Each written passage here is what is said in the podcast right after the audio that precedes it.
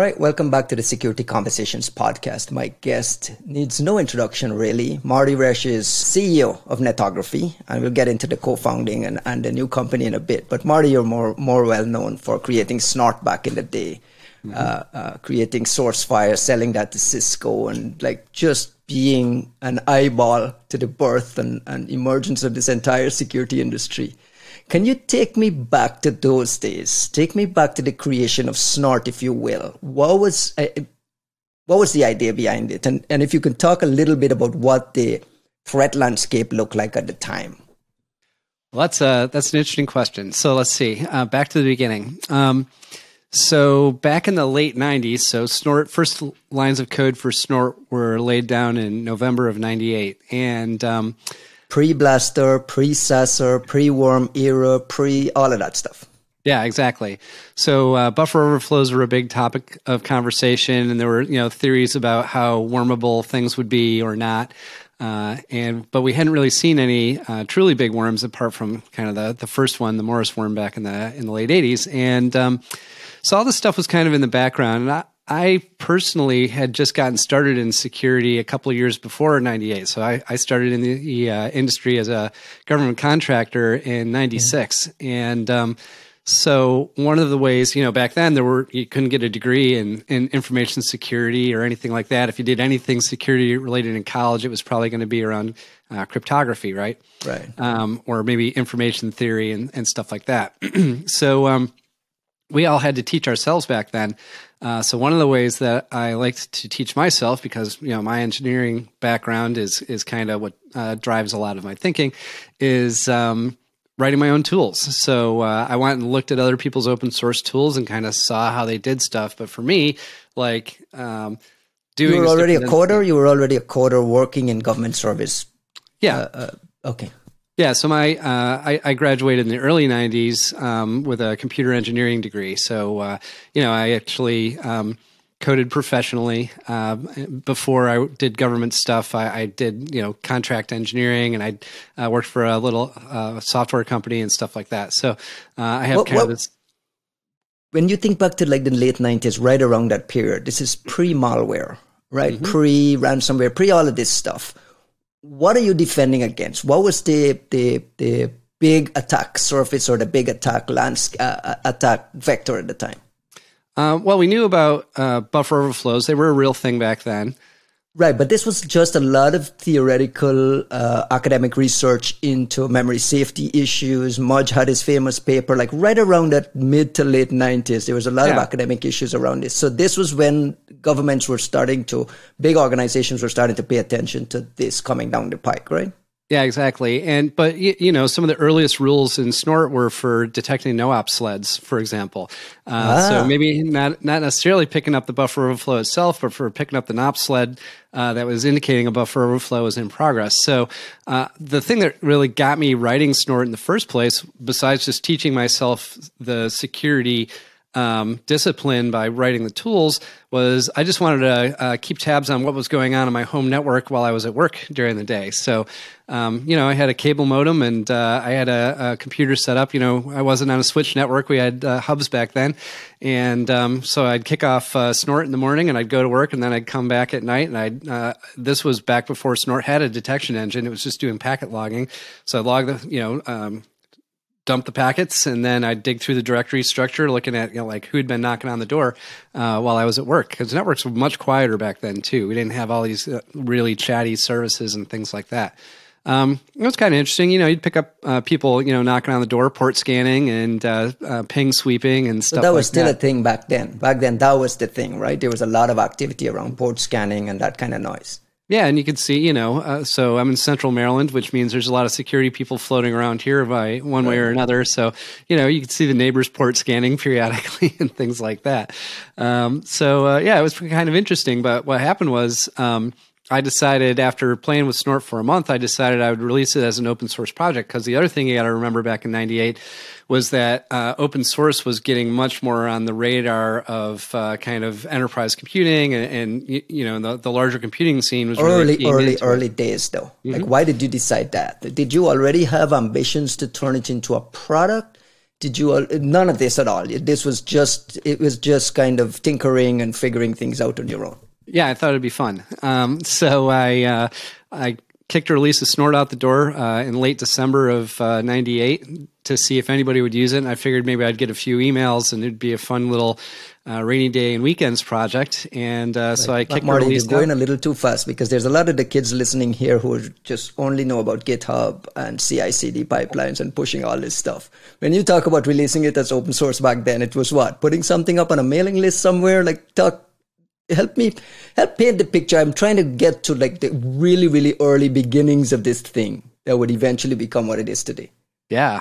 All right. So back then, the big tool site was called packet storm. So um, right, PacketStorms where all the fresh exploits were, and it was also where all the new tools uh, were. So when an exploit came out and it was actually released, um, PacketStorm was the place. There were a few other sites like Technotronic and stuff like that, but PacketStorm was like the the main the clearinghouse right, for yeah. new tools as well as new exploits. So I would farm the exploits to look for network based attacks that I could run into Snort to uh, figure out how to detect them, for example. And there were tools like Snort on there, and Nessus was on there, and um, y- you know some of the other uh, early uh, security tools, open source security tools, were on there as well.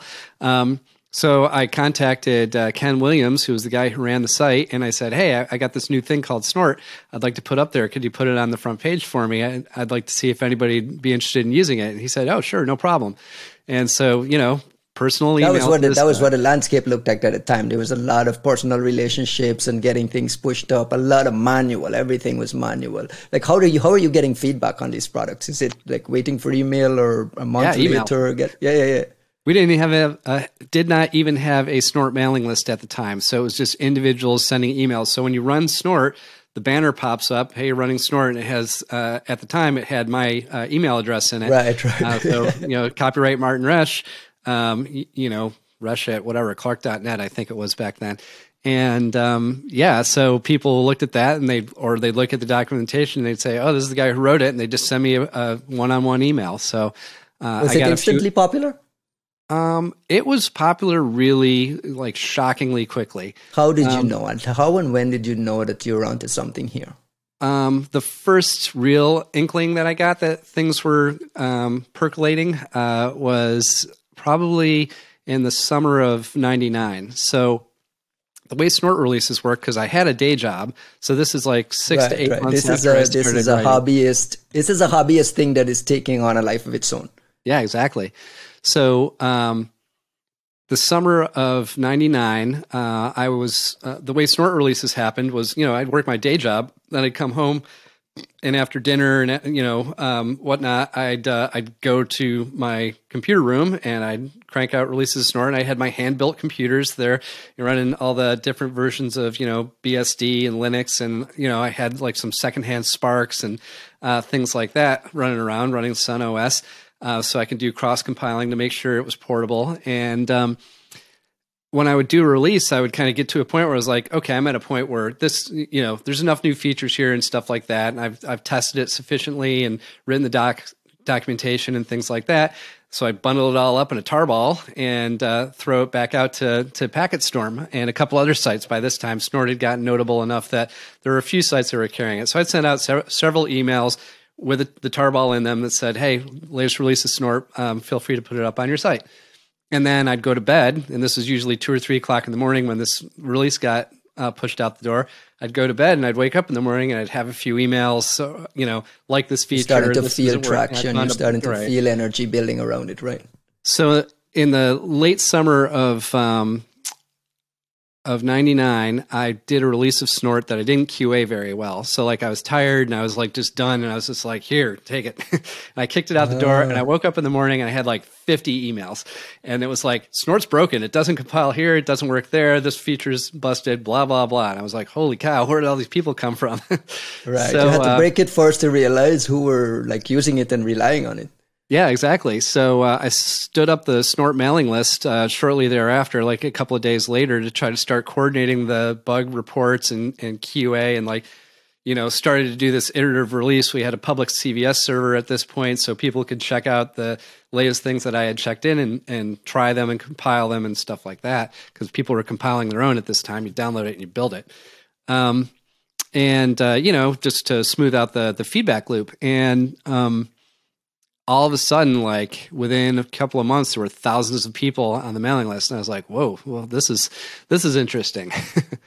was there um, ever an urge? Was there ever an urge not to go the open source route, or was it always in your mind that this was going to be the way it was? And then I want to talk a little bit about how you got into monetizing this and kind of building that model in the early days. Yeah, you know, for me. Um, building the open source thing. So early on in my, were you always one of those early open source advocates who were just like everything wants to be free? This no, uh-uh, no, no, no, no. I wasn't like that. I was more of um, I was really interested to understand it. So this this you'll see echoes of this in the SourceFire journey as well. So I was interested to understand how it worked and um, like how these things snowballed and progressed and things like that. So I was really interested in the journey as opposed to the uh, the destination. One of the things, and this this is going to sound funny. Um, one of the things that I kind of recognized early in my security career was that there were kind of two types of people in the security world. There were the guys whose names you knew, and there was everybody else.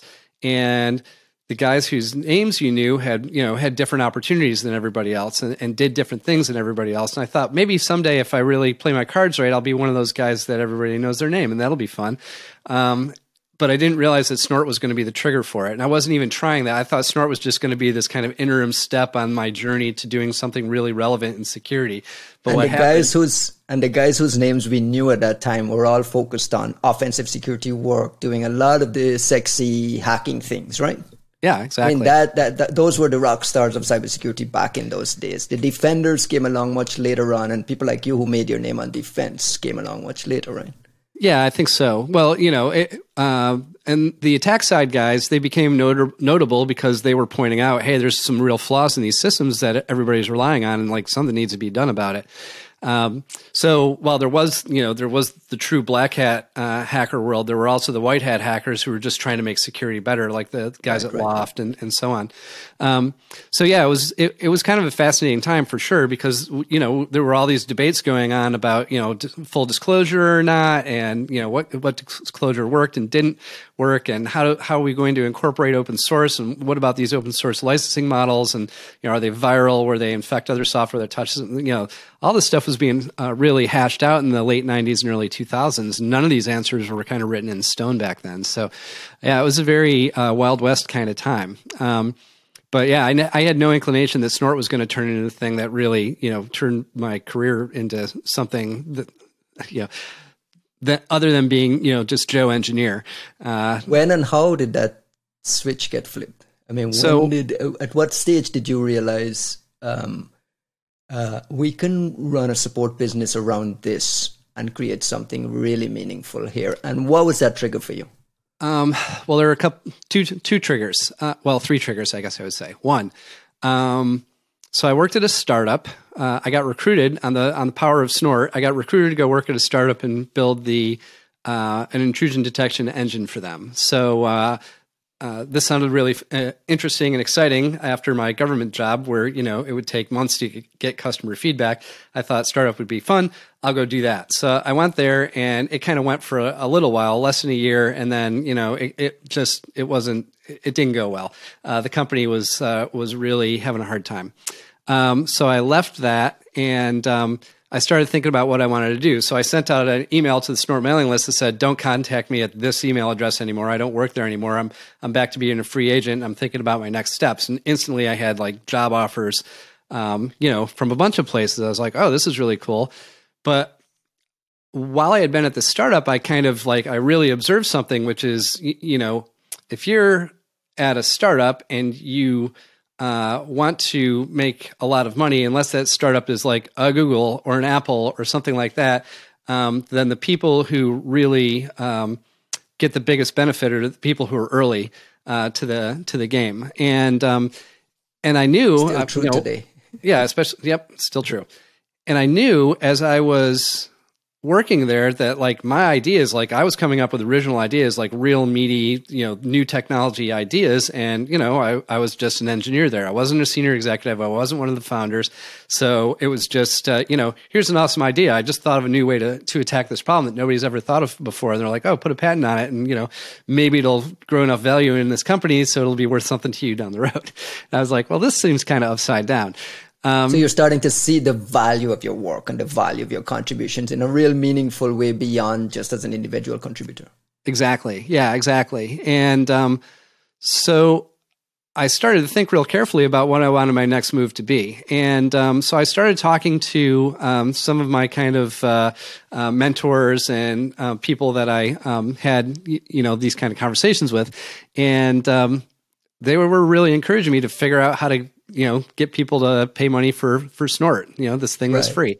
And right. um, so they were they, they they everyone had already known that snort had snort was was uh, an integral part of the defense uh, oh yeah. Uh-huh. stack right? The, the, tech stack at that time for defenders. You had to use snort. So it's already on this uh, this growth mode trajectory as an open source project and so on. So you're all you guys are already starting to figure this out yeah. Well, let me, I'll, I'll give you a stat. And This is one of the things that convinced me to go for it. So, um, as I was kind of mulling it over, uh, I got um, handed. So Stephen Northcutt was one of my mentors, and uh, he was great. And he was like, you know, he uh, spent a lot of time brainstorming with me on how to like figure out how to get people to want to pay for Snort. And uh, one of the things he he sent me was uh, the results of a survey that the SANS Institute did. So Stephen Northcutt was a um, you know head of operations at SANS, and SANS obviously right. is this big organization. Uh, and I was an instructor there for a while too. And uh, he sent me uh, the survey results. And one of the questions on the survey was this big survey, multi question, stuff like that.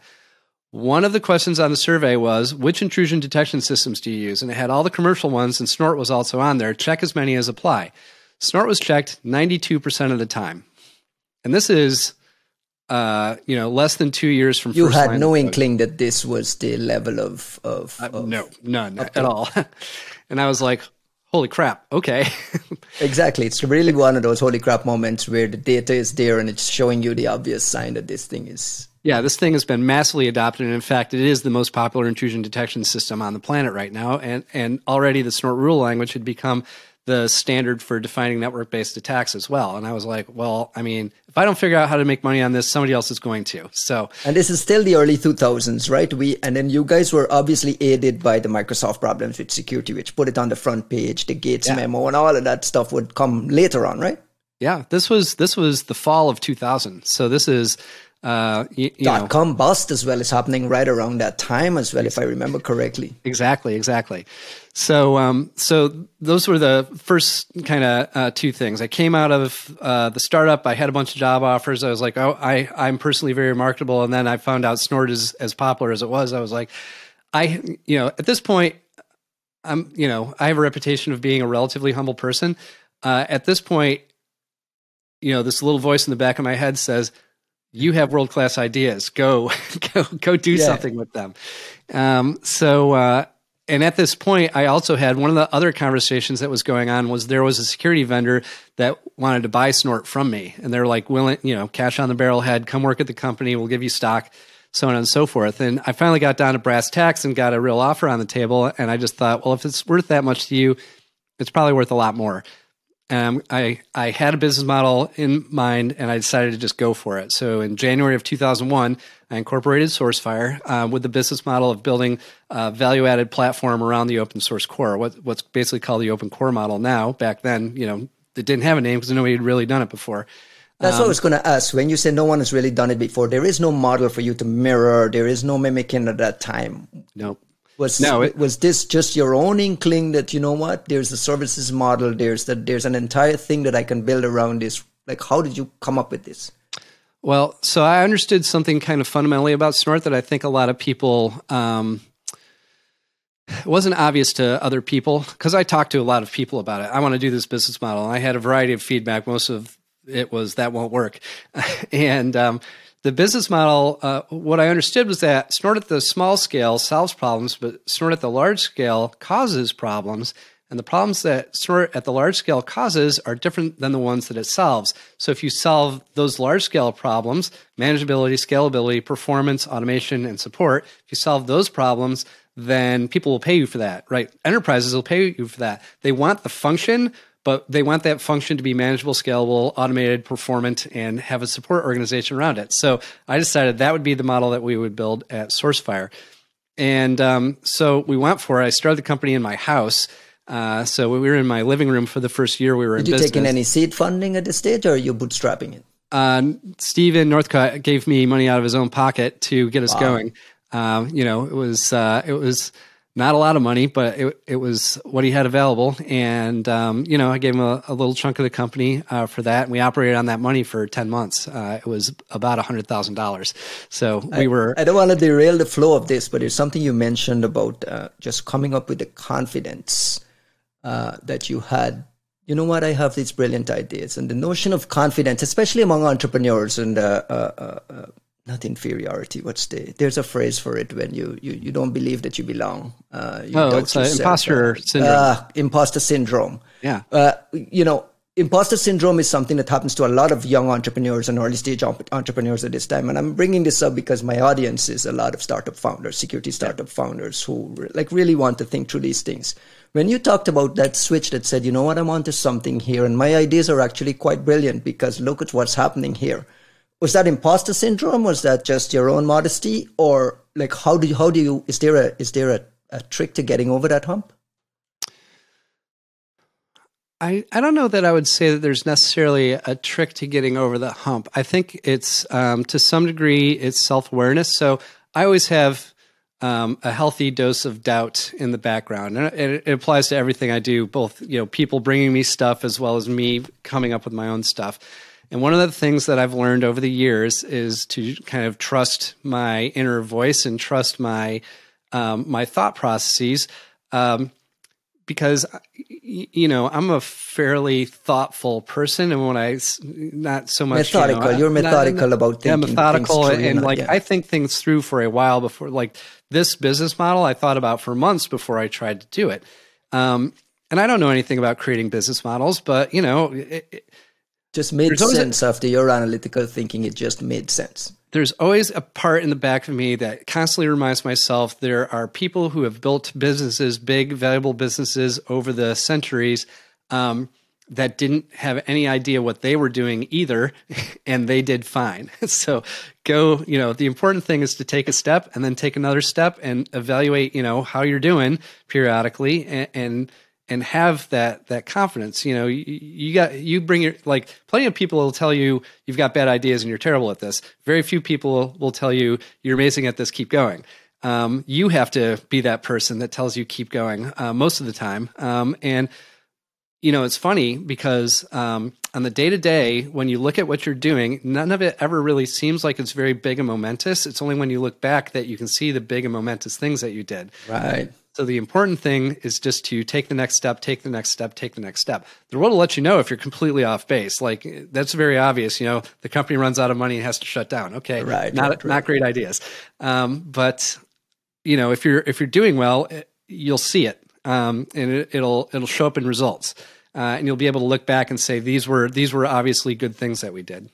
Does imposter syndrome seep into your life now? I mean, does that is that something that pops up every now and then, especially with the fast pace of technology moving? I'm a technology journalist for 20 years, and and mm. many times today I'm looking through some of these cloud security concepts and so on, and it feels like I, I don't know if there's a thing about aging out of this industry, or if this mm. there's a little bit of imposter syndrome trying to figure out do I really know and understand all of this? Is yeah, that something I, I that crosses kind of, your mind? I, I, do feel like you know sometimes I feel like am I missing something? Did like did I miss some big inflection point that right. that that like because I don't understand I'm gonna like I'm completely off base here. But you know I have good ways and I have a big uh, network of people where I can kind of head check myself and periodically trust, yeah. and say, hey, you know, like in the business I'm in now, one of the things that got me to jump into it was the fact that you know almost everybody that we compete with is on architectures that are you know 20 years old they're all on appliances and they're all doing deep packet inspection and neither one of these things work very well in the world that we are in and moving into at an accelerating rate and you know, I look at it and I'm like, I thought this stuff was like toast 10 years ago when SourceFire got acquired. Um, and here we are, and none of it's changed. So, did I miss something? Right, like, right. So that pops up occasionally, and a lot of the time you have to do a smell check with your own internal network and your own kind of peers, right? Yeah, exactly. Uh, let's go back a little bit too. So now, now you guys are off and running. You're creating this company. Can you talk a little bit about what the competitive landscape looked like at the time, and and mm-hmm. you know how long did it take before SourceFire was a, a going concern where you're starting to see the IPO down the road? Like, wh- what does that look like? So um, let's see. So at the when I got the company started, uh, the big gorillas were like ISS and Cisco. Right, uh, right, so right. That was Rob. Internet security uh, systems. Uh, Rob was creating this Black Ice stuff over there, right? Yep. Yeah, Black Ice and uh, Nate Lawson with uh, Real Secure before oh, that right, and stuff right, like that. Right, so, right, right and they also had their vulnerability management business and all that stuff, right? So they were a, they were a big company, and then you had Cisco, was a gorilla, um, right. and there were a few others like NFR and uh, Intrusion.com and things like that. So um, you know some golden oldies. So uh, you know I, I got the company going, and we had a you know we had a friends and family network right out of the gate because of Snort, right? So right. Snort laid the the playing field um, for the company very quickly. So even when I was selling, literally selling only over the phone out of my house, doing shipping and receiving in my front hallway and builds in my kitchen, like literally building appliances out in my kitchen, we had real customers. Uh, our first four customers were uh, PricewaterhouseCoopers, Intel, SAIC, and um, International Paper. and that um, and that and that that it came out of the snort community that had came out of the snort community like we didn't have any marketing. Our entire marketing budget was my .sig file in the bottom of my emails on the on the Snort mailing list. It's crazy to think today, right? Yeah, right. And we had no funding. Like at this point, we we were still operating on the hundred thousand dollars that Stephen Northcutt gave me out of his own pocket, so uh, and credit cards. So um, you know, we're doing these builds in the house and shipping, and receiving out of the front hallway, and I'm taking phone calls on my back deck uh, because I had a six month old daughter and I didn't want people to think we weren't a real company if right. she started crying. so, um, real you know, startup and, and sell, drama, right? Like real, yeah, real startup Then we life. sell these these big deals. We sell these, six figure deals, four six figure deals in a row off, you know, like off my back porch, basically. And up to that point, nobody would give us the time of the day in the in the venture capital world, especially because you know it was the dot com crash was in progress. Right, right. But were you trying to raise? Were you trying to raise, and were you trying to? Were you like already uh, investigating the options? I was investigating it because it became very obvious to me that if we didn't have enough money to compete with it, companies yeah. like ISS and Cisco, we are just going to get bulldozed. You know, you can be the best kept secret, but that's not a great thing to do in the enterprise right, security right. world. Um, so, uh, yeah, you know, we were doing these crazy deals out of my house, and then all of a sudden, the venture capitalists started saying, "Oh, geez, you can sell stuff that's free. Tell us more." Right. Um, and uh, when you know, did you take the first we, round of funding? Um, how old was first, how old was it? Uh, well, SourceFire was one year old. We were it was in February of uh, 2002. Oh, okay. Uh, yeah, so that was the um, the first tranche of the Series A, and then I went and raised the second tranche with um, um, you know a, a, West Coast lead. Um, so we raised about uh, a little over seven and a half million dollars in the Series A, um, and uh, you know once we had that, started hiring and, and bringing in talent and uh, moved out of my house into an office, which was nice. And, um, you know, started turning into real company. And, and when I knew that we were kind of on the path to an IPO, I mean, there were some tumultuous moments, right? So the IDS to IPS transition happened in 2003. Right. Can you talk, talk a little bit about that as well? Because there was a lot of doubts about the viability of Snort and the viability of SourceFire around that time. I'm, I'm pretty sure you're familiar with those conversations about this shifting oh, yeah. dynamic. Yep.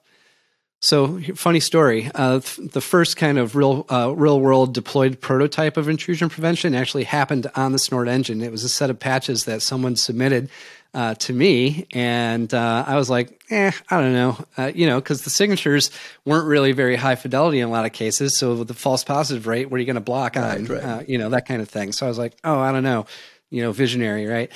so, speaking of imposter syndrome, um, so uh, y- you know, the whole idea was kind of prototyped on the Snort engine. I I poo pooed it, and then uh, you know, a couple years later, it shows up as TippingPoint and uh, IntruVert, and I was like, what the what the heck?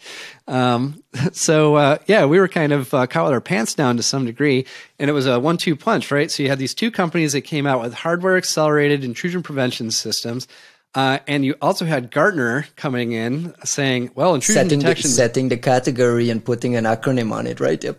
Exactly. Intrusion detection is dead meat. Intrusion prevention is the way of the future. And, you know, and here's two IPS vendors and everybody else is kind of like, good luck.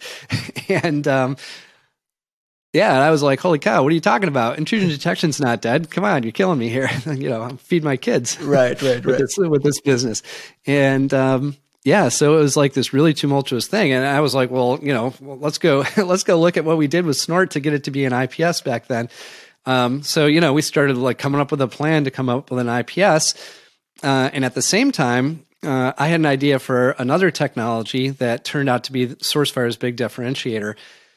So we had to do, execute two things at the same time. One was build, uh, you know, turn Snort into an IPS engine. Uh, and, and, and was that so. did that require uh, complete re-engineering, or you already had the plumbing in place to be able to get that done easily? It's not, yeah, it's not really re-engineering because it's the same. It's the same uh, uh, detection logic, same streamer. Something like most of it is exactly the same. It's kind of where you plug into the uh, network adapters and what you do when you see something you don't like. Right. Let me so, ask a stupid question right here, especially as it relates to the Gartner setting the category. Did that force you to pivot, or did that help you figure out that you had to pivot? Because uh, uh, there's a lot of entrepreneurs today creating technology and building products for a category that Gartner has already defined, rather than just kind of building for what you know the buyer wants. And there's that, mm. you know, there's that balance of trying to figure out how am I, how do I follow whatever the, the, the where do I follow the industry is growing? Do you feel at that time that Gartner forced you into it or helped you get there? That's a great question. I think, um, I, I pushed back against Gartner. Like we had we had a, a not very nice uh, public fight over the the future of intrusion detection back then, and um, they weren't entirely know, wrong either. It it wasn't, but it, like everybody kind of it could have been done better. Like everybody could have done a better job. I'll, I'll, just put it that way. You feel um, you feel like, a, like as an industry we lost a lot of resources or wasted a lot of resources in not getting it right from the early days. Um, I don't think so because there's kind of you know there's the there's the art of what's possible with the technology that you've got, right? So you have to get networking technology to a certain point before you can do something like intrusion prevention. Because doing deep packet inspection at speed with high load, you know, enterprise loads and stuff like that, there's a lot of uh, compute memory um, that's required to do that. And you know, we were on x86 architectures, not on custom ASICs and stuff like that. So we were kind of beholden to the Intel architecture, and and we made our our bet on on that being the way to go, which we turned out to be right eventually, but it took a while to to get ahead of the uh, ASIC guys um, and the limitations of ASICs. So um, I don't feel like we wasted a whole bunch of time and effort kind of getting from point A to point B. Um, I, I, do think that there's a mix of Gartner kind of defining the market and kind of forcing our hand to some degree because um, customers started saying, well, what are you doing about intrusion prevention? Because that's what they're reading from them uh, on the one hand. But on the other hand, there's also customers who are saying, we're going with this because, uh, you, know, the TippingPoint box doesn't see everything that you guys see, but what it does do is it blocks a hundred things that are definitely bad. Right, um, right, And you don't block them. You require us to go like deal with it. And it's like, okay, Makes I get sense. that. So I got cu- customer push and I also got, you know, I'm hearing it that, y- you know, you got to do something about this. So we built uh, IPS into Snort, and we also we built this secondary technology called real time network awareness or RNA, and we, uh, to, to, drive context into Snort, so that Snort got a lot smarter about its environments. And when we finally came out with our IPS product, we were actually highly differentiated, and we had you know a lot of great things in our in our corner, which which turned us into the company that we turned into, and still pre IPO, right? Still pre IPO at yeah, that time. The IPO yeah, we didn't IPO until 2007. Seven, right?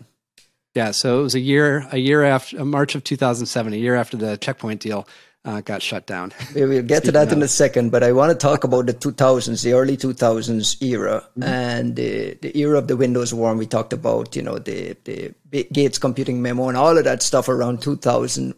How much did that help, like, pour gasoline on this fire of of, of a cybersecurity industry? And uh, were you were there ever um, a tendency to want to focus and re-engineer for what's happening, uh, uh, mm. uh, pivot the company in any way? Uh, typically, no. So uh, one of the things that I always try to um, really focus on and, and, pay attention to from an engineering perspective is there's you know there's the there's the design and architecture for the moment, and then there's the design and architecture that will always be relevant. And, and building something that will always be relevant, like Snort, we're 25 years into Snort mm-hmm. almost, still relevant mm-hmm. because it's a classic architecture. Like it does what it does. It does it very well, and it was always built to be something um, that's you know that works on any IP network. Um, so we never engineered or uh, rarely engineered for the moment, always engineered for the long haul. Uh, and I think, you know, if you're going to build a, a, a, company, my attitude about building companies is that you always build the best company that you can. So people ask me, you know, hey Marty, you going to IPO? You going to sell it? Um, you know, what's gonna what's your goal with the company? My answer is always the same. I build the best company that I possibly can, and good things will happen. Uh, and that's you know, and and that's it. So from a shareholder standpoint, there's going to be increasing value, and and that's you know what you need to know. From a, a team standpoint, we're going to build cool things and stay competitive in this market and be good to this team. Uh, you know, uh, while we build this company. Um, so yeah, we're, we're uh, I, have never really well. You get forced by trends like IPS, next gen firewall. There are market forces that force you to uh, respond right. or force you to get out in front of them, like EDR. Um, and then there are uh, uh, you, you, know kind of the the classic assumptions you know we're going to build this this way because this will always be a relevant way to attack this problem. Um, when you think back to those days what is are there any regrets? Anything you missed? Anything that still gnaws at you? Ooh. Um, well, I mean, there are things that gnaw at me, like uh, you know, the the data management backend for our uh, central management platform was like a boat anchor that uh, we had to wear for you know 18 years. Um, because uh, you know we kind of chose poorly in the early days. Um, you know, uh, I, I, don't have too many regrets from a technology standpoint. Um, you know, you really uh, get front row seats for how your decisions turn into inertia uh, when you build these things, which is really fascinating. I kind of joke around, you know, the the two objects with the most inertia in the entire universe are a black hole and a software project with one user. Yeah, that's true. as soon as it gets a user, like all, all, of a sudden you're constrained with what you can do. This thing's got inertia now. Um, and the more users you get, the more inertia it gets. Uh, so yeah, it, it, it's really kind of uh, fascinating how the projects develop and how the early decisions that you make impact the uh, you know what you can do down the road and things like that. Um, you know, I, I mean, from a business standpoint, I probably would have tried to structure my Series A a little bit differently, stuff like that. Right, but right. small, small, small, small operational things. The IPO yeah. came right before another market crash that would happen in 2008, right? So you kind of timed it almost perfectly. Can you talk a little mm-hmm. bit about like what the the public market looked like for cybersecurity companies at that time? And the IPO process was it a straight, smooth, straightforward thing for you? Um, okay. As I barely so remember any of this. I remember writing about you guys IPOing, but I barely, barely remember off the top of my head like what the what the landscape looked like. So there there weren't a whole lot of security companies that were public at the time, and there was demand for them, right? So cybersecurity is always a hot commodity. Um, you know, I like to say cybersecurity is like plumbing. Uh, you know, if the pipes are leaking, people are buying, and, and baby, right. the pipes are always leaking. always leaking. They're always leaking. Um, so uh, um, cybersecurity is kind of this, uh, you know, this eternal problem that is, is always there. Um, and there's so there's a lot of demand for companies that you can invest in to be able to, uh, um, you know, capture some of the upside. Uh, so we saw a lot of hunger, and just from a technology company standpoint, there weren't even a tremendous number of technology companies that were public uh, in 2007. How much have so, you raised up to this point now? Uh, you had this, you mentioned a small Series A at around seven. By the time you get to IPO, you had raised how much? Uh, 56 million. Okay. Yeah. So not, not a huge amount of money. And in fact, after over seven uh, years though, right? Like six or seven years. Yeah. Six over six years, 50, 56 million. And we actually only used about 35 million to get public. We never touched the last 20. Interesting. yeah. We're an extremely cash efficient company, believe it or not. Um, so uh, any, anyway, yeah, the the IPO process. I mean, it was straightforward for me because I didn't have to do very much. I wasn't the, the CEO at this yeah. point. Well, I had hired a CEO, and in fact, I had hired an entire team. So just like um, the journey of open source was the thing that was kind of interesting to me and one of the drivers for it. The journey of SourceFire was not just you know being this you know titan of industry and building my own company and you know being you know the front man or anything like that. I built SourceFire and I very quickly figured out like I have a degree in engineering and nothing else. And, you know, I've read a couple of business books, but, you know, up until that point, I'd never run a business. I didn't know anything about it. So big self awareness uh, point though, right? Big self awareness oh, yeah. point for a lot of entrepreneurs who have this dream of being CEO of their own company and so on. Was that a, a difficult internal personal decision for you to, to realize on your own that, you know what, I'm an engineer, not a business guy. I need to get an expert in here to really do this thing right? Um, so I was the CEO for the first 16 months of the company, and then at the end. And um, what I came to realize as I'm doing finance and operations and sales and marketing and, and, still writing code uh, and doing builds and you know shipping and receiving and all this other stuff, what I I really started to understand was that there are a variety of things that I'm you know I'm good at a lot of things. I'm great at a very few things, and I'm not very good at several things as well. And I became very worried that the biggest risk that the company faced was my inexperience and my inability to uh, be great at the things, all the things that I needed to be great at to make this company go.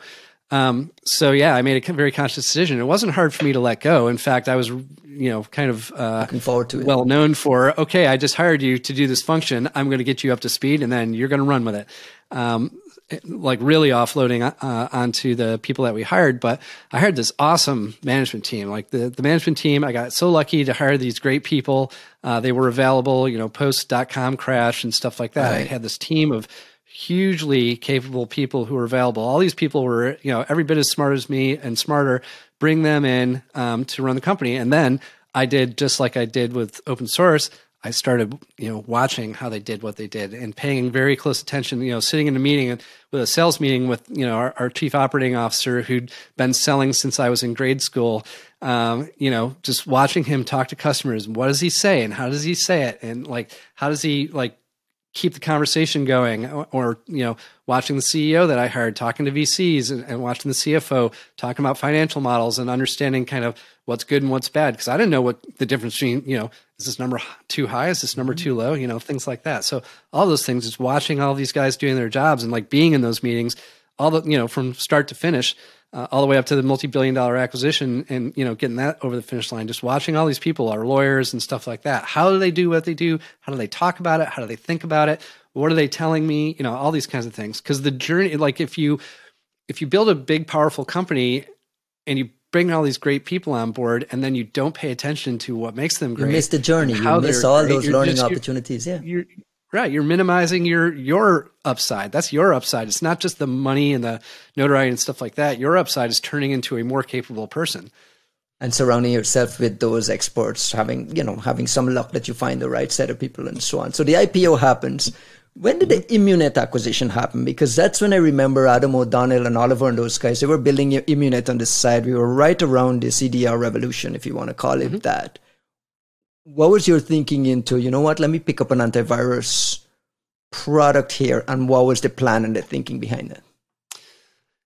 Okay, so this uh, we bought them uh, because right around then AV is dead. It's the, the the going vernacular, right? Well, AV is dead, but client side attacks are on the rise, right? So client side attacks, you know, m- malware uh, is on the rise, and traditional AV is really not getting the job done anymore. So I've known Oliver and Al Huger and, and Adam. I've known them all for 20 plus years. So um, they were kind of off doing their thing. And I heard they were doing cloud based antivirus. I'm like, what, what is this? You're uploading files to the cloud and processing yeah. them? What, what makes that smart? Um, so they're kind of doing their own thing, um, you, you know, very stealthy for a while. And then we get to 2010, and I'm hearing more and more from my customers, you know, we're really having trouble with client side attacks, and Snort doesn't really do such a great job with client side attacks. So, like, what are you going to do? You know, should we really renew the service contract? Blah blah blah. I was like, whoa, whoa, whoa, let's not get crazy. let's you know, let's let's think about. It. So it's driven by customer a lot, a lot by customer demand. Like yeah, real customer well, demand. Real customer demand, and you know, I didn't necessarily want to get into being an endpoint company per se, but I started, you know, um, Matt Watchinski, who was the head of uh, VRT, which turned into Cisco Google Talos. What's that? Isn't he at Google Stairwell? No, no, no. Matt Watchinski is at uh, Cisco. He he runs Talos. Oh, he's still at Cisco, Cisco. right, right, right, right. Yeah, yeah. So um, I'd kind of like uh, uh, plugged him and uh, Al and Oliver together to kind of keep tabs on what was going on over there. And eventually, Matt came to me one day and he's like, "You really need to take a look at what they're doing.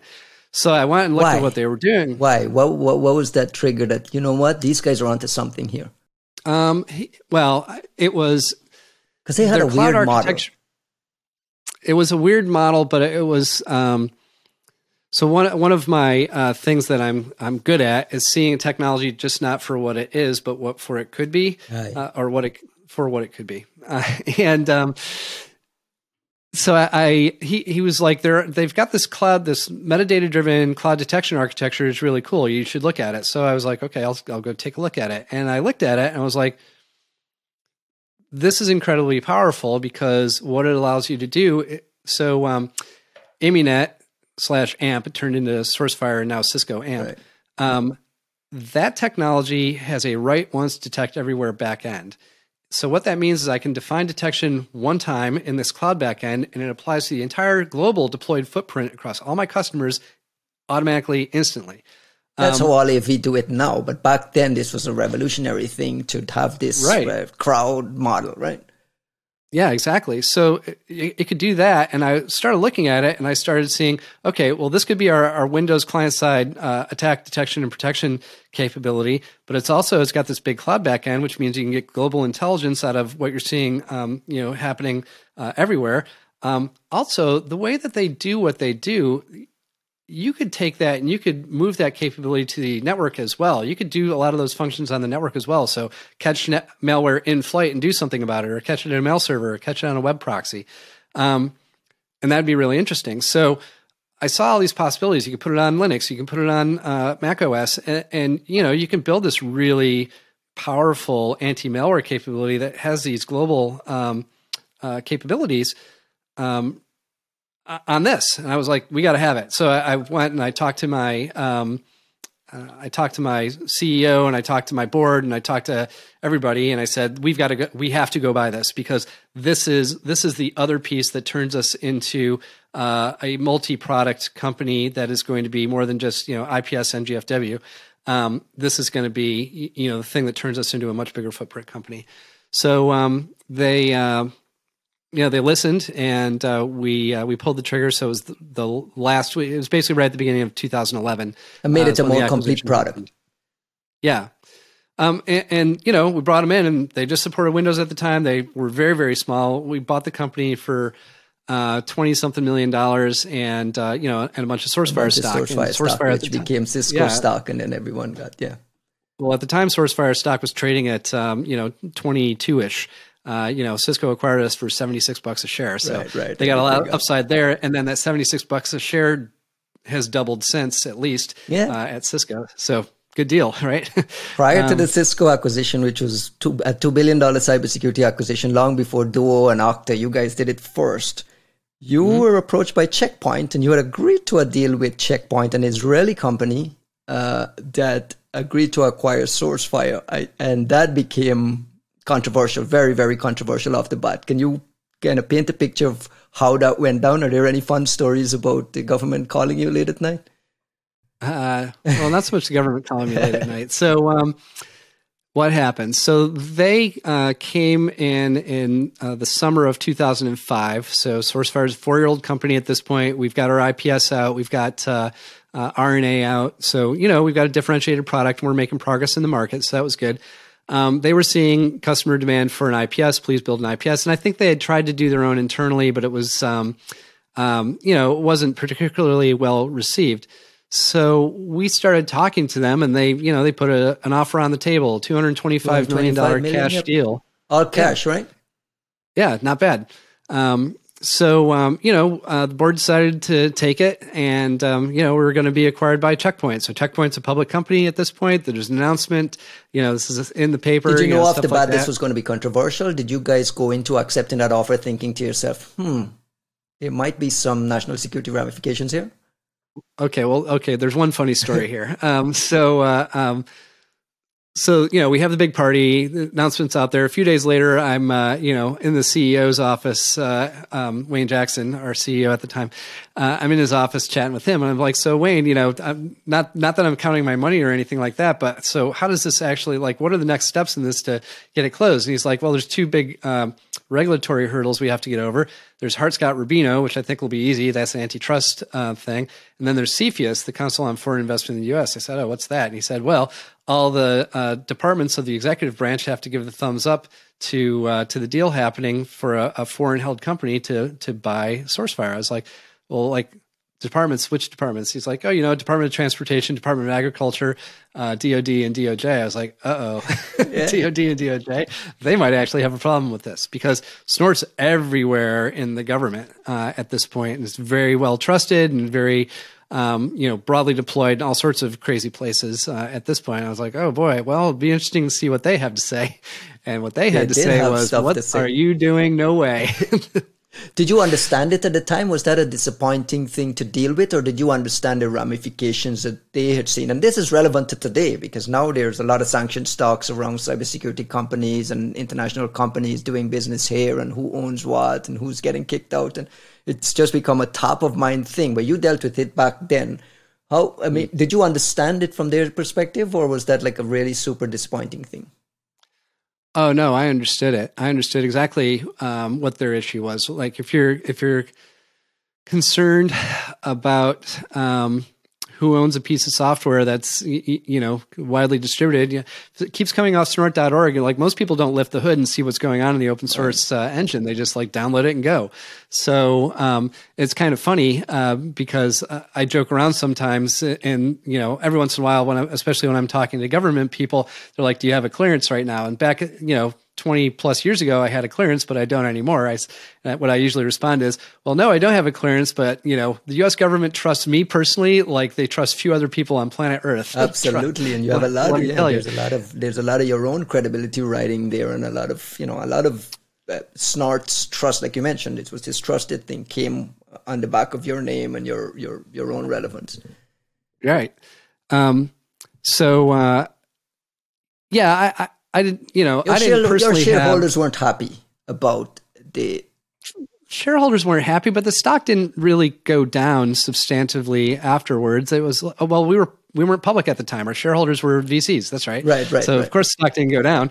Um, yeah, I think the the uh, the investors were somewhat disappointed, but you know, once you get one acquisition offer like that, there's a good yeah. chance you know you're on the right track. You're probably going to uh, be okay and, and, build a real company. And what we did post the the checkpoint, um, you know, deal getting shut down. So we announced the deal had been shut down in, in uh, March of 2006. We immediately went out and raised our a $20 million Series D round and then announced we were going to go public. Right. So we never t- actually touched the money in that Series D round. That was just $20 million of gunpowder, essentially, right. um, to to quiet all the, the doubters who were saying, well, SourceFire is toast. These guys, you know, they're, they're going to crash and burn now. We're like, oh, well, we just raised $20 million and we're going public in, in a year or so. And, and we did. Did you come close um, to selling so, the company to anyone else prior to that?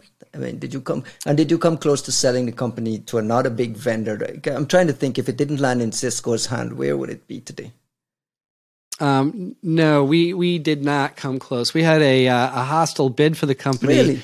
in uh, 2008. Yeah, I don't know if you remember this, but Barracuda um, threw a, uh, a, a bid uh, out publicly. I didn't remember um, this at all. Yeah, this was back when the you know SourceFire stock wasn't doing too well. We had kind of a bumpy start in the public markets, and um, so our, our, stock price was trading kind of low, and the markets were in turmoil. This is in the middle of 2008, so it's like I think June of 2008 just erupted, and yeah, everything is collapsing. right. And, and, also, we're hiring a new. We we publicly announced that we're hiring a new CEO, but he wasn't in the seat yet. So uh, these guys fired in an offer, and you know we said thank you, thank you, but no thank you. Um, so yeah, that that was uh, that was it. And then you know we had a few sniffs now and then, but nobody got serious about it till Cisco in 2013. And and that be, that was a no brainer at that time. I mean, it because the, the, price tag was surprising to external outsiders. You were not surprised by the yeah. price tag because at that time you guys were on on on, on a runaway train. yeah, we were, you know, uh, our trailing 12 month revenue uh, when we got acquired was something like two, 250 million. And we were growing at 40%. Wow. And we had, you know, we had IPS and we had, you know, the premier IPS engine in, in, the industry. We had our next generation firewall technology and we had the, uh, the EDR technology that was um, just emerging at the time. Uh, so, you know, we were getting into a position to be a real powerhouse. Um, so yeah, the the price tag, you know, we felt pretty justified with the numbers that we got. Was did Cisco turn out to be the best and, and most logical, obvious landing spot for you? Do you think that that's are you are, when you look back at the life of Snort, are you entirely happy with where it is today? I am. Uh, you know, I, I don't really uh, have regrets about it. Every once in a while, you know, you always do the woulda, coulda, shoulda yeah. thing. Uh, you know, you see the markets, uh, the market expansion that happened from whatever 2015 until the end of last year, and you're like, oh boy, it would have been nice to, you know, uh, control my own destiny a little bit more on that. But you know, what are you going to do? I, Cisco was a nice, was a good home for the people and the technology and the customers. Um, Cisco's a really nice place to work. It's very good to its people. Uh, it, it's uh, they have excellent benefits. The corporate culture there is, you know, it's a huge company, but it's it's not like super dysfunctional right. or anything like that. It's actually a, a nice place to work. Um, How long did you stick around there? Frust- uh, well, it gets frustrating, you know, because it's hard to make the giant ship move sometimes. And I, at my roots, I am something of an, engineer, you know, a builder, I'm a guy right. who likes to make stuff happen. um, so yeah, it became kind of frustrating for me. And you know, there's when 17,000 salespeople have your phone number, uh, which is the number of salespeople there, you know, you get pulled into all sorts of stuff. And eventually it's, it's like, oh, I don't know. Yeah, I've been working for 35 years, you know, since I was a teenager, and I was just like, you know what, I, am I'm, I'm ready for a little break. So, you know, I literally sailed off into the sunset until the pandemic hit. And here we are because we I, I, I we're running out of time, but I, we got to talk about Netography. You're the CEO of Netography. What do you want with being a CEO of a startup in this environment at, at, at your age with all your accomplishment? Why, where do you find those juices? Um, well, you know, so the thing that Netography has built is exactly the thing that I thought should be built if you're going to keep doing network based security. Um, so, so here's the right funny there. Stories. What have they built? Uh, so it's a, I mean, deep deep down inside, it's a platform for telling you what you've got, what it's doing, and what's happening to it. You know, sort of like an intrusion detection or prevention engine, sort of like a network discovery and mapping system, but it's um, but it doesn't operate on packets. It operates on flow data. And, and as a result, and it, it, can take data in from all the different cloud providers. They all support flow data and all the on-prem infrastructure that people have in their enterprises. So it can give you one global picture of what we call the atomized network, which is kind of this, you know, all these enterprises today have these atoms of presence and these atoms of compute that are scattered across the major cloud providers and in their on-prem infrastructure and they have a really hard time of getting their hands around you know just the basics what have i got what is it doing what's happening to it and what's happening to it, you know, that can be it's under attack or it's you know not sending out packets and it hasn't been for a while or you know whatever. Um, so each one of those kind of those three categories, are, you know, you, you, open the lid of each one of them. There's a lot in each one of those categories. But the thing that really got me interested in it is that it's a metadata analytics platform uh, on the on the one hand, but you know what we did with with amp with edr i was really fascinated. Like we bought amp because the architecture that oliver and adam and al built and amp um, is what back, immunet became right? When it right amp is what immunet became. That architecture that that global detection backend where you just update the backend and your entire deployed footprint globally um, becomes you know capable against that threat. It's incredibly powerful. And i spent years thinking about how would you do that but for network traffic, network activity, because it only works on files and processes in the uh, uh you know in the AMP world. But what if I wanted to do that on the network? And the the idea for the platform I came up w- with, I never built, but I started advising the the the the, the netography guys back in 2019, and they built exactly what I thought should be built it's got this, you know, this right wants to detect everywhere back end, global, uh, you know, the global footprint is protected simultaneously, so on and so forth. So I thought, wow, these guys are, you know, really on the right thing. And it's not an appliance architecture and it's not doing deep packet inspection to do it. It's the right architecture. It's low friction. It's pure SaaS. There's nothing to deploy to make it work. Uh, and it can do these cool things that, that nobody has figured out how to do yet. Um, and it's it, it's really powerful. So you know, I I jumped into the company because I thought competitively, um, nobody it was an architecturally superior approach and nobody was prepared to compete uh, with this approach to doing things. So i thought you know we'd have a lot of room to run uh, once i got in here displacing existing vendors uh, plus just going into spaces with companies that recognize hey i do have one of these atomized networks. Uh, i really and i have no way to get visibility everywhere right now and i need it I can't see what's happening in multi-cloud environments. I, you know, I do whatever CloudTrail on Amazon, and I do um, you know, whatever on GCP, and I've got some stuff trying to keep tabs right. of what's going on in my enterprise network, and there's these huge gaps between them. And you know, as I say, t- attackers live in the gaps. So we have something that's you know got this gapless architecture, and it's very very powerful. Let me ask you the obvious question: What is the Gartner acronym for this? Uh, because I, am hearing, you know I'm hearing attack surface management. I'm hearing network discovery. I'm hearing, you know, some sort of digital, like HD Moore is working on Rumble. It's, I'm hearing some of that as well where do you like how do you see where, where, what is the category here that's a great question we actually talked to gartner um, a couple of months ago and told them what we were up to and you know we originally when i first showed up here we were calling ourselves ndr but we NDR of, meaning network detection and response, like EDR, but you right exactly. Because that's the that's the limitation of EDR is that it doesn't cover the network. Doesn't right. All the network stuff's out of scope so this stuff so is this xdr yeah, i'm hearing that xdr uh, acronym as well but what, what are you hearing from the gartner folks about where you fit?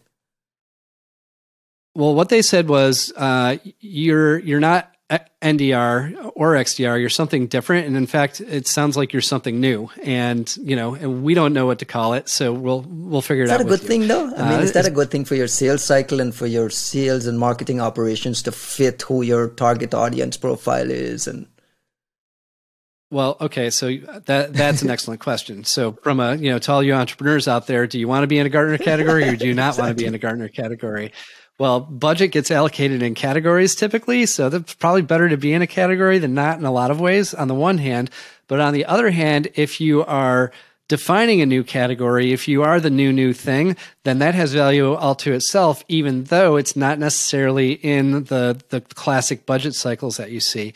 And what we're seeing when talking to customers uh, is when you know they're just prospects. We get in there and we start telling them what we're up to, and like the people who get it, they're like, "Oh, really? You're doing that? Okay, yes, we need that." And you know, very rapid turnaround. Um, you know, these customer engagements are lasting uh, three or four months instead of you know three or four quarters.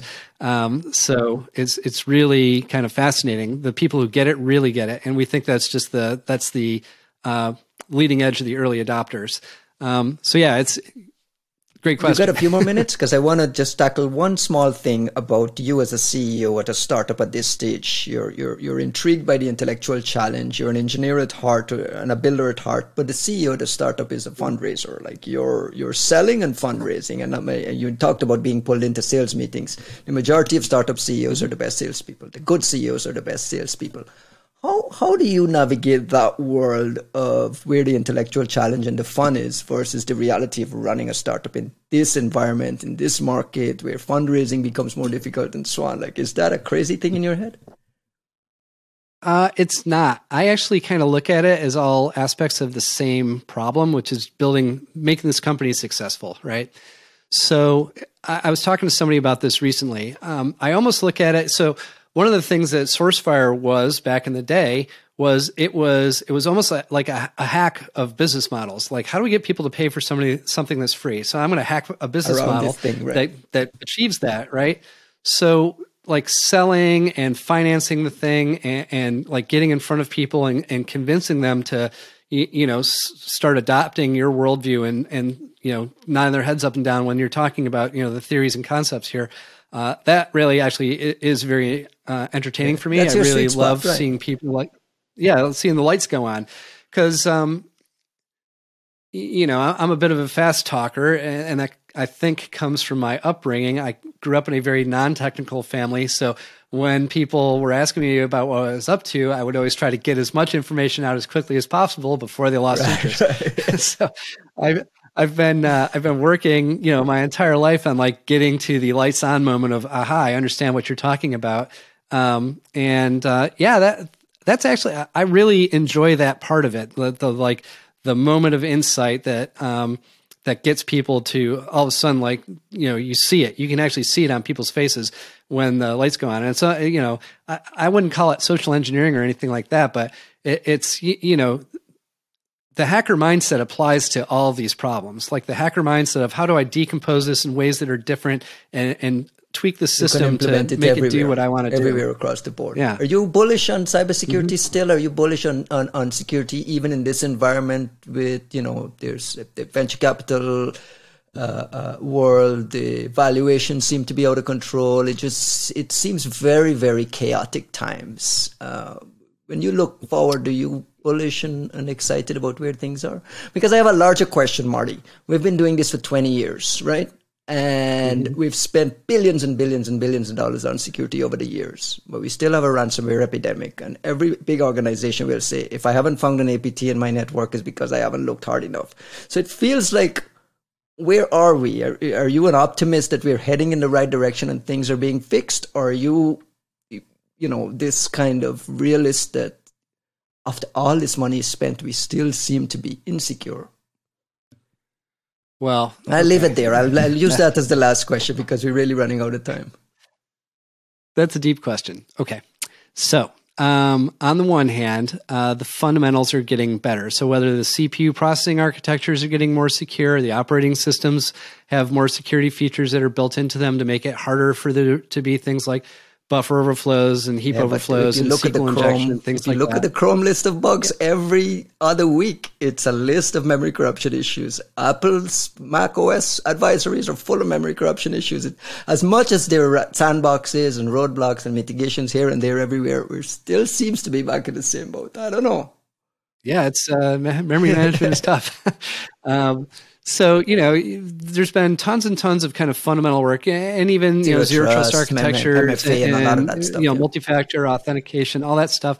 There's been a lot of uh, great inroads made in a lot of areas to secure things more effectively. On the one hand, on the other hand, um, there is also the problem of so this is. Uh, I'll, I'll, this will probably be a great wrap up. So one of the things that I like to talk about, you know, we, uh, we talk about TAM in the startup total, world, total addressable, addressable market. So this is how much money is available in a space for a startup to to go after.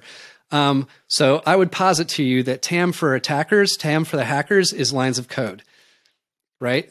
Because lines of code, for every thousand lines of code that you write, there's going to be some statistically normal number of those lines that have um, bugs in them, and some statistically normal percentage of those bugs are going to be security bugs. So what happens if I exponentially increase the number of lines of code that are written every year? Code. We're, we're creating more exactly. code than we are capable of even realistically securing. I mean, that's just the reality of where right. we are. So we're on this hamster wheel forever, basically. So, and that's TAM for bad guys, right? So, oh, um, that's it, the worst a, place uh, to leave it. that's a depressing take, but I agree with you. I mean, I'm an, I'm I, am i am not a big I'm not a big fan of where we are. Uh, I just feel like after well, all this you know, investment and spend, this is where we are. Yeah, I mean, this microphone has software on it. The my light bulbs have software. Code on everywhere. it. We're putting software on everything is everybody who's writing that software like Impossible. should they be? So, marty thank you very much. you better to come back because i haven't touched on half of my questions here. Appreciate it. This was a lot of fun. Okay ryan.